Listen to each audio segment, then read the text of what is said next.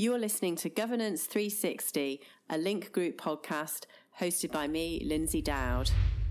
Hello, everyone, and I'm delighted to welcome you to the next Link podcast. Our topic for today is SRD2 and the future of transparency. And as well as our industry expert internally, Jay Baker, I'm very pleased to welcome our external speakers for today. They're both from Proxymity. Jonathan Smalley is the co founder of Proxymity, and Andrew Myers is project manager. So, just to kick off, um, Jonathan and Andrew, could I just ask you to explain a little bit more about Proxymity and your roles within the company? Yeah, sure. Perhaps I'll uh, perhaps I'll, I'll, I'll lead off. So, so my name is Jonathan Smalley, uh, co-founder of Proxymity.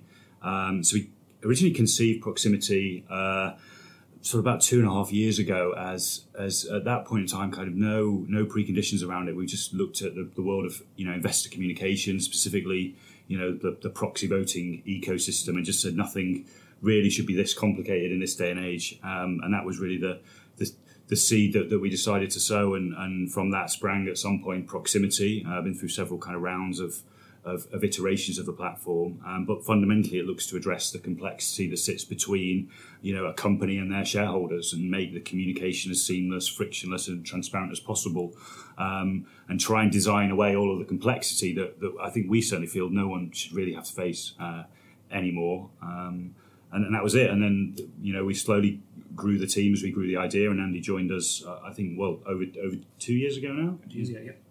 Um, so Andy joined the team to, to kind of head up the product management function as we took on more and more kind of work within the team. Um, and the team's now, you know, over over 20 strong. Um, you know, and that's uh, something that we that we continue continuing excited to progress, both develop the platform, build the team, and, and hopefully solve solve more and more of these problems. Um, Andy, don't know if you want to introduce yourself. Sure. So yeah, I'm Andrew Myers. I'm the product manager of Proxymity, as you said. Um, been with the company just under two years now, and prior to that, spent about 10 years in the proxy provider space uh, in operations, client services, and product, where I got to see a lot of the challenges that John outlined in terms of how uh, things work today and how it could be done much better, and how technology could bring a lot more to make it a much better way uh, to execute than it is today. That's great. Thank you, uh, Andy. Can I ask you, Andy, just to uh, identify for the listeners what the complexity of proxy appointments is in in the current uh, investor chain. From our client's perspective, what they see, or the issuer client sees, is that that uh, influx of voting or, or, appointments on the last day. Yeah. What what does Proxymity do to address that? Well, if you think about it, with, with voting, you know the two most important players really are the company and, and the shareholder. Um, and, and, and in that, we've, we've got the challenge of getting a, a, communication together from the issuer when they announce a meeting to the investor the chain that that has to go through to get there is you know is very complex today. Um, there's a lot of players involved in passing that communication along the chain. There's a lot of re-entry of information, a lot of you know a lot of paper, a lot of inefficiency. Um, so when it comes to voting back, uh, to your point, Jay, the same problem plays back the other way. When the investor wants to vote, be it via a platform or whatever form they take, the vote has to be passed all the way back up that chain.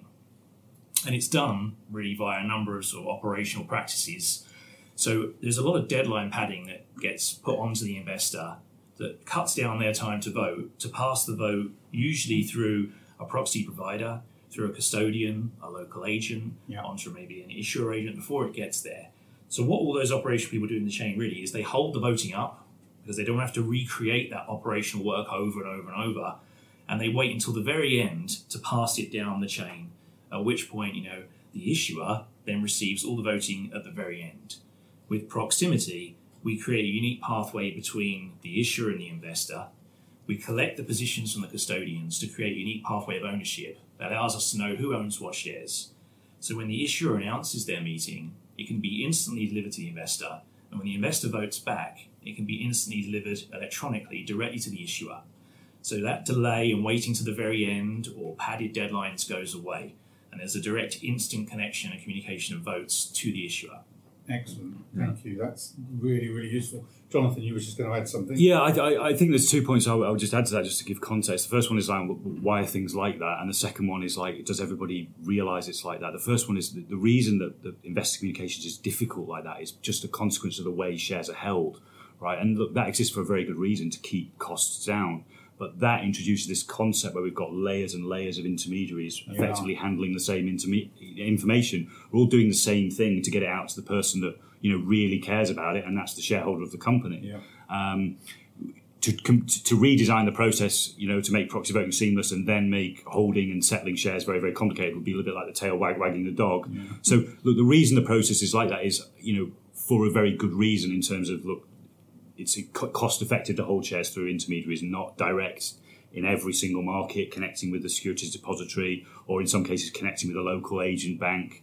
Um, so the reason for those intermediaries is very, very important, but it doesn't it doesn't lend itself well to a seamless communication process because of the length of intermediaries involved. And if you multiply that sometimes in a cross-border scenario between a, company and their real shareholder, it could be six or seven intermediaries that have to handle the same Yeah. information and pass it back and forth.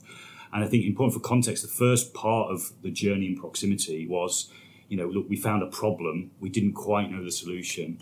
Um, and what we said to ourselves is, have we got this right? Okay, let's go and speak to people and understand is this right? We went and spoke to some of the largest issuers around, particularly in the UK. We spoke to their investor relations team, some company secretaries. We also spoke to the institutional shareholders and a lot of intermediaries in between and got their experience. And I think one of the most consistent themes was people at either end of the chain don't quite get the complexity in the middle. And I would always say, well, why should you? It should be easy. It's the industry, if you like, the way shares are that's made your experience complicated.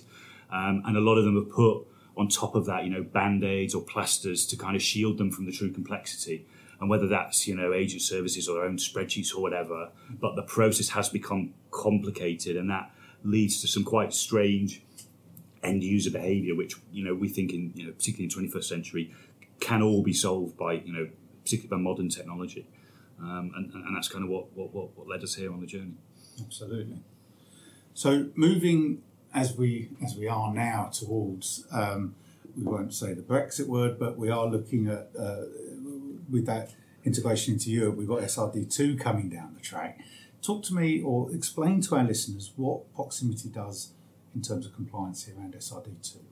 Yeah, so when, when we originally started evolving the idea around Proxymity, the you know SRD2 was something being discussed um, within the EU, um, but there wasn't at that you know stage in time any you know the, the directive wasn't finalised. There was no implementing regulation, so it's really something that's happened as we've been on the journey. So you know we felt you know proxy voting, for, you know appointment of proxies, whatever you, you want to call it, was something that we wanted to fix anyway.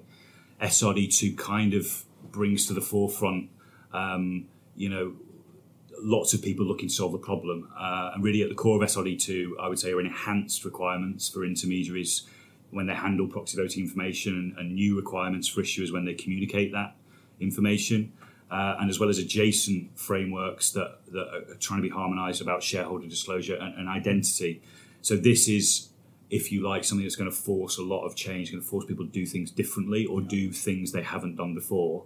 Um, and Proxymity is ideally, you know, we would say ideally suited to solve many of those problems. Um, you know, everybody could run away and build their own solution to meet the needs of the requirements.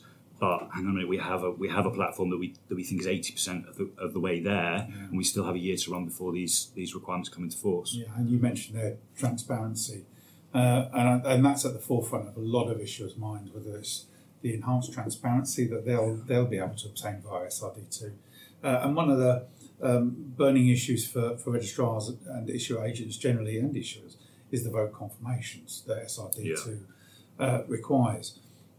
Assuming Proxymity provides solutions for that, can you just talk us through about how that works or, or what it actually delivers? The vote confirmation. Yes, yeah, yeah. Yeah, so today, obviously, one of the main challenges is with that sort of process as it is today.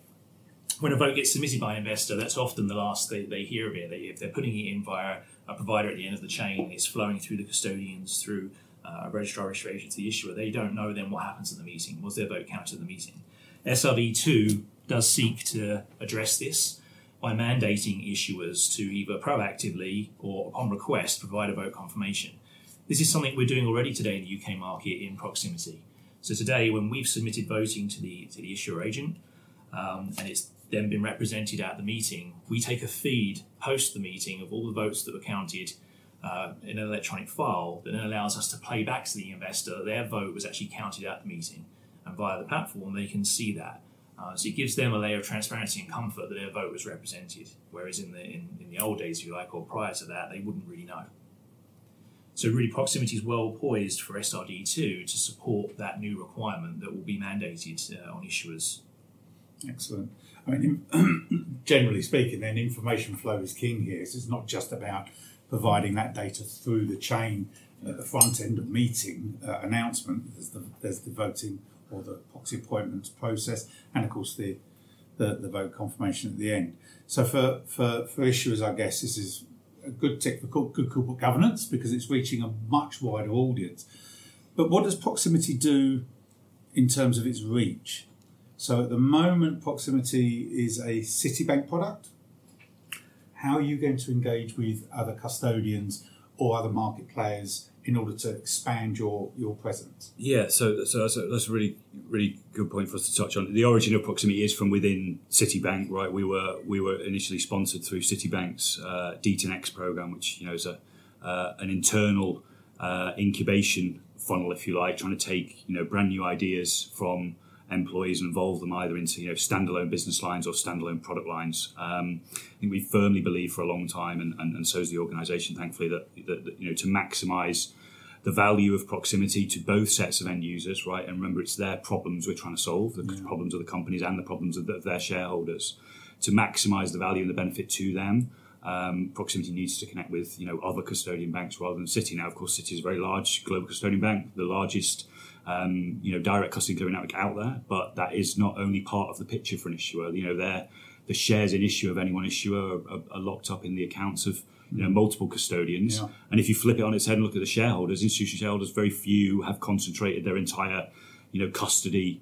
Uh, provision through a single provider for, for obvious reasons, right? You would you would you would spread it you know, with multiple providers purely from a risk point of view, rather than concentrating it through one provider. Yeah. So I'm not saying anything controversial there. So that kind of informed our strategy of, you know, how do we open Proxymity up to the marketplace as much as possible, um, and that's that's firmly part of our vision as you know, Proxymity as a as a platform that anybody can connect with.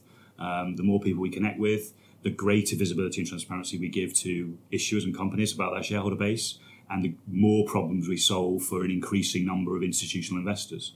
Um, and if you think about the average behaviour of an intermediary, they're all doing the same thing. They're all either handling this information or employing somebody to handle it for them in, yeah. in, in, a very you know operationally burdensome manual way, which you know doesn't meet the needs of, of the directive, the implementing regulation, and a lot of time doesn't make sense from a business point of view. Yeah. Um, so we think we're appealing really to both sets of end users. That's whose problems we're trying to solve, as well as solve you know a problem that the intermediaries have by default, just by okay, well, I'm I'm the custody provider, I hold the share, so I and I have to facilitate this process. Yeah, and this isn't a UK only problem either. Yeah, that's right. I mean, uh, there are obviously many many f- wonderful flavors out there of, of how shares get voted in various markets. one way to. Yeah, um, you know, weird and wonderful practices out there. Uh, you know, whether it's physical attendance, whether it's powers of attorney, whether it's you know voting on paddleboard. I've even seen. Um, it's it's remarkable, but in general, the basis of the problem is the same everywhere. Um, you know, we, we, we have been mindful and very thoughtful about the platform for the UK market it shouldn't look and feel the same as the platform for Spain or Australia or wherever else where we you know we, we may intend to go to. Um, so there is some kind of nuances we need to factor into the process because every country has their own local regs and rules and legislation. Um, but that's just all part of the challenge and all part of the journey as, as we roll the platform out. And what are your, or rather, what, what are the company's aspirations for the future in terms of global reach? Uh, so, look, the immediate focus, I, I, think, is on is on the EU markets with um, with the impending regulation that's creating a lot of demand for services. It creates new uh, new requirements that you know the ecosystem is looking for solutions in. Um, but you know, clearly, there's markets outside the EU that, that, are very, very large, large numbers of listed issuers, large amounts of you know institutional uh, you know investor ownership. Um, so you know we can't go everywhere at once for obvious reasons, but um, we have a pretty pretty solid plan about about how to how to take on. And you know if you can get the platform out to you know 35, 40 markets, you're roughly covering 85 90% of, of the volume right. anyway out there and, and, and that's just part of the natural kind of evolution of the, of the platform fantastic going back to the transparency issue. And I think this is going to be an important uh, point to understand for, for issuer companies. It's all very well and, and good them understanding or trying to understand that they're going to have greater transparency. But what transparency, what does that mean for them? What will they actually get or, or what will they be able to see in terms of the underlying holder, if at all? Yeah, well, as John said, you know, if you think of the structures that are there today, often the issuer uh, at the most basic level are only really seeing at a bank nominee level or group level. They can't see who the individual voters are. With I mean, that's certainly an issue that Lindsay and I uh, have all the time with clients. All they get to see is that registered holder. If you're lucky, you can see the the the, uh, the one below. But uh, and you need specialist agents to do that. So, so I'm sorry to, to to, to butt in there, Andy, but carry on, please. No, no, it's a big part of the, the problem that, that John was explaining. So uh, with Proxymity, what we do is we provide a level of transparency in reporting that the individual voters, the institutions are submitting the votes that the vote gets made visible to the issue at that level. So when an institution agrees to participate in Proxymity when they're voting, an issuer can now see, as the vote is submitted, who has submitted it, uh, which greatly assists them with engagement and being able to connect with the voting community. Uh, and that's all available via the platform. So that's a key part, really, if you think of the issuer uh, benefit of Proxymity. That's the transparency we bring them. Wonderful. Thanks, guys. Just actually, if we could return perhaps to SRD2 and just think, is there anything um, that we haven't touched on yet? And I'm thinking about disclosure implications. I wonder if you could maybe talk to us a little bit, explain what are the implications of disclosure under the regulations and also how Proxymity can help in that space. Yeah, sure. I mean, we touched on the transparency piece already um, there previously, but under the new regulation, there's already mechanisms for disclosures to be requested in a number of the EU markets, but the SRD2 regulation really sort of tightens that up and provides set templates, time frames in which intermediaries must respond to issuers or issuer agents when they request a disclosure. Um, this mean, and they can request it as often as they want as well. So this means there's going to be added pressure on intermediaries um, to be able to respond electronically, timely to disclosure requests, and issuers now have a lot more uh, at their disposal, really. To but for an issuer also, they've got to have the right means to request it in the right format. So also for them, there's a challenge here. How do I? I want it. I want to ask for it. How do I do that? And yeah. what solutions are there? Yeah, and, and, I think you know shareholder disclosure is, is it's been out there in several of the markets under different frameworks. I think what what SRD two does is aim to achieve an, a degree of harmonisation across the EU markets around shareholder disclosure. Um, so you know, in some markets it'll be a new it'll be a new concept. In other markets it will be a slight a slight change of, of the rules. This is supplemental to mm. seven nine three in the UK. Yeah, example, exactly. Yeah. It's a concept that, that, kind of many of us are, are, kind of used to. I remember what yeah. we, you know one of my one of my previous jobs in Citibank was you know getting these Section seven nine three requests and then responding back, and uh, so so the rules will change. What you know what the shareholder can you know what what the issuer sorry can find out will, will slightly change, but how they must do it crucially changes. Um, and you know, the, again, like with a lot of regulation, the, the, the, devil is in the detail, right? You know, there is a you know in the implemented regulation in the annex there is a set format and template that you must send to the intermediary to get them to release the information. If you don't comply, they're not then under you know under duress to give up the information, and you have to you know an issue has to remember the intermediary is no.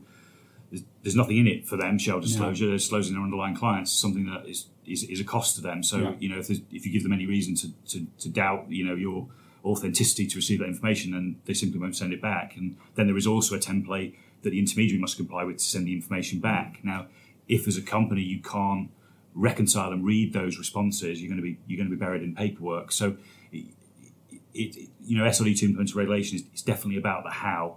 You know, it's how are these things now going to be done in mm. a lot of countries. So, Section seven nine three is the process we're used to here in the UK, but that now the, the rules kind of change about how that's done. Um, and you know, there's other areas of, of, of SRD two. You know, corporate actions is also mentioned, yeah, yeah. right? Which you know is a, is a whole other area now. Kind of, I don't know whether depends what side of the fence you sit on, but the implemented regulation doesn't go into the same level of detail as to prescribe, you know, formats for the announcement of each individual mm. event and responses back. But you could definitely envisage a scenario where that's something that that does come around again, right? For you know, yeah. an extension of that. So um, there's a lot to think about in SRD2, and you know the implementing date for these these requirements is you know, September next year. 2020, yeah. Uh, you know, there's an awful lot of considerations to think about. There's you know the concept of you know authenticating where the request came from. You know, you have to remember, you know, if, if you want to work out who your shelters are, you're going to have to ask custodian banks to tell you who their clients are. Right, that's the name of the game in layman's terms. Mm. Um, they're only going to release that information if they believe that you know the request has come from the person who's authorised to see it, which is the issuer Yeah. or their appointed third party. Yeah. So we now need a mechanism for the intermediaries to authenticate the third party is the proper and correct third party to act on behalf of the issuer. So once you kind of get under the bonnet of SRD2, th- th- there's a lot of things to, to think about. There's a lot of moving parts that are different for each individual actor. I think where we're trying to come at from Proxymity is, look, that's our problem. Um, you know, you know, most listed companies out there are not connected on the Swift network. So if that's how they're going to communicate the shareholder disclosure request, let's try and you know give them an easy way to send the requests into the intermediaries. Let's give the intermediaries an easy way to respond back and forward on the request. Let's try to facilitate this information exchange, which now must take place. Um, and, and that's really the, how we're thinking about designing the platform. Is the, the complexity is ours, and the simple solution really is is is to be given to you know the end user of the platform. Thanks very much, guys. It's really interesting actually hearing all about the developments that have been happening at Proxymity, and you're obviously um, really, really ahead of the game in terms of uh, what you're looking at developing next. Just in terms of that, it would be great to hear a little bit about the parties you're working with on your journey, actually, the institutions and companies that, that you're, you're assisting and actually liaising with in order to come up with your, your next phase. Yeah, sure. I mean, uh, a lot of it comes from the very kind of uh, early work we did around around validating the, the users and their behaviour and what um, you know what service providers they're using today, who's helping them, you know, you know, manage their responsibilities right now. So on, on the on the investor side, you know, when we're looking at you know where are where are your average institutional investors consuming meeting information and, and voting back today? Um, you know, b- by far and away, that a lot of them are using the services of, of proxy vote advisors, right? And and you know the the biggest one out there is, is ISS, and I, I think you know most of the most issues will be aware of them and the role they play. Uh, You know, I think it might surprise people that the percentage of votes that, if you like, start their life on the ISS platform. Um, you know, and if, if you profile your average institutional investor, you know, they may be offering a number of different funds, each which have you know hundreds of separate positions in companies. Yeah. And then if you think about the average, you know, company general meeting that might have, you know, here in the UK, what, 20 agenda items, okay, Yeah. less in some markets. There's some significant multipliers there. So if your average institutional investor, they might be having to make, you know, 8,000, 10,000 decisions, all often compressed into a three month cycle. So clearly that behavior alone before you kind of examine, you know, examine what they may want to do from a policy point of view, but, but purely from a functional point of view, it's an awful lot of decisions to make and they're looking for solutions to help help automate some of that. And really that's the one of the, uh, I don't want to speak on their behalf, you know, one of the selling points of a proxy vote advisor, right? You, know, you can define a, a voting policy, we can furnish that with research and we can, you know, recommend how you might want to discharge your voting obligation in accordance with your policy. Of course, investor always retains the right to override that decision. Um, but really profiling that behaviour led us to okay, how do we work with these proxy vote advisors rather than rather than work against them? You know, what what we've set out in the core vision of Proxymity is can we can we solve the the, the, the communication problem, right? Um, and clearly, then working with them became something that we're very interested in, and, and, and we've recently launched a, a high frequency connection with them earlier this year. Uh, you know what that effectively means is our platform's completely interoperable with theirs. So, you know, an investor can benefit from many of the things that Proxymity gives them. You know, procuring the information from source um, that comes incredibly quickly. Um, giving them the maximum amount of decision time, which of course is beneficial to them to make the most informed decision possible, um, and giving them, as Andy mentioned earlier, the, the all important kind of post meeting vote confirmation, that finality of the process. Uh, and they can get all those benefits with no change in the process. So it's another kind of growth driver that, that, that, that we think is going to help, you know, increase the visibility issues we'll get on the platform because we are working with with you know some of the main agents, you know, proxy vote advisory agents out there in the market. Uh, and I think on the flip side, certainly our, our, our work with Link is, is similar, but on the other angle, that we have a problem that we think we can bring to, to, to many, many issuers and solves a solves a, a clear problem they have. But we're also aware that issuers procure a whole other range of services from from their agents, and they continue to want to have that kind of single relationship, if you like, rather than have multiple individual relationships for tiny little different components. You know, proxy voting management AGM is kind of one component of that Yeah. whole stack. Yeah, yeah. Um, and I think with with you know the reach of, of somebody like Link, that, that, you know, that there's, there's clearly a benefit to everybody there. We've we've got a platform that solves a problem. Uh, Link have got you know incredibly important place in many major markets um, and access to some of the issuers that, that, that I think collectively in, together we can help. Do one. Great. So just to wrap up, I think we'd we'd, we'd love to know, having heard um, so many developments, so many current issues that you're clearly addressing at Proxymity, which is fantastic. Um, so if we can just put one burning issue uh, to you, which is what, in the light of everything you're working on, what is the issue that's really keeping you awake at night? Sure, yeah. I mean, I think that we've talked about the importance of SRD2. I think that's a, a backbone of a lot of what we're working on and we're focused on between now and next September because it's so important to so many of the people that we're working with.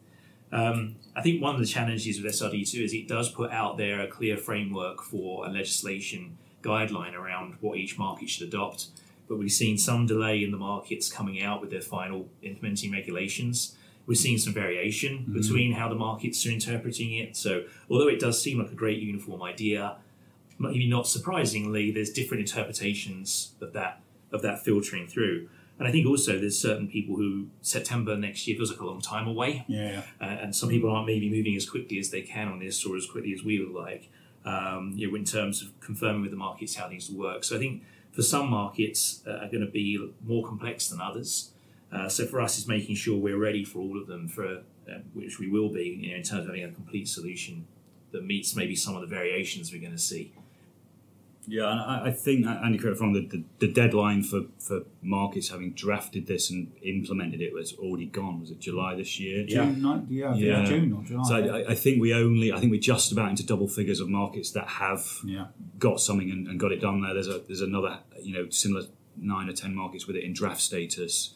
Um, so yeah, I, I, think that's something because there are obviously certain elements that are in the implemented regulation, so there's very little you know movement in terms of how that will be provisioned. But then there are other areas of the directive which can then be you know there's a degree of interpretation at the member state level exactly. that then makes a more complicated ecosystem for everybody to navigate in, as well as some markets deciding to you know gold plate their legislation with with additional requirements. Right, so I think that the recent one that springs to mind is Spain, where they're introducing this concept of potentially double voting rights for for shares that have been held for a defined period, which is a concept that's been in Italy and France uh, already with limited kind of um, success, I would say, uh, and certainly a headache for, for people to, to kind of track that inventory. Yeah. You know, when do you accrue the double voting right? When do you lose it?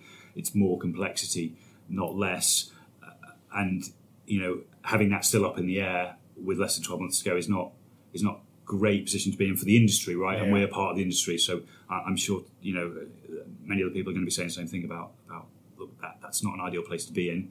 Um, we'll have to see how it pans out, but but we just have to have to be ready. You only do only do the best. It's kind of to a degree outside of our control, um, and hopefully, having done quite a, a, bit of the work already, we do we do have the, the ability to make some last minute changes if needed. Fantastic.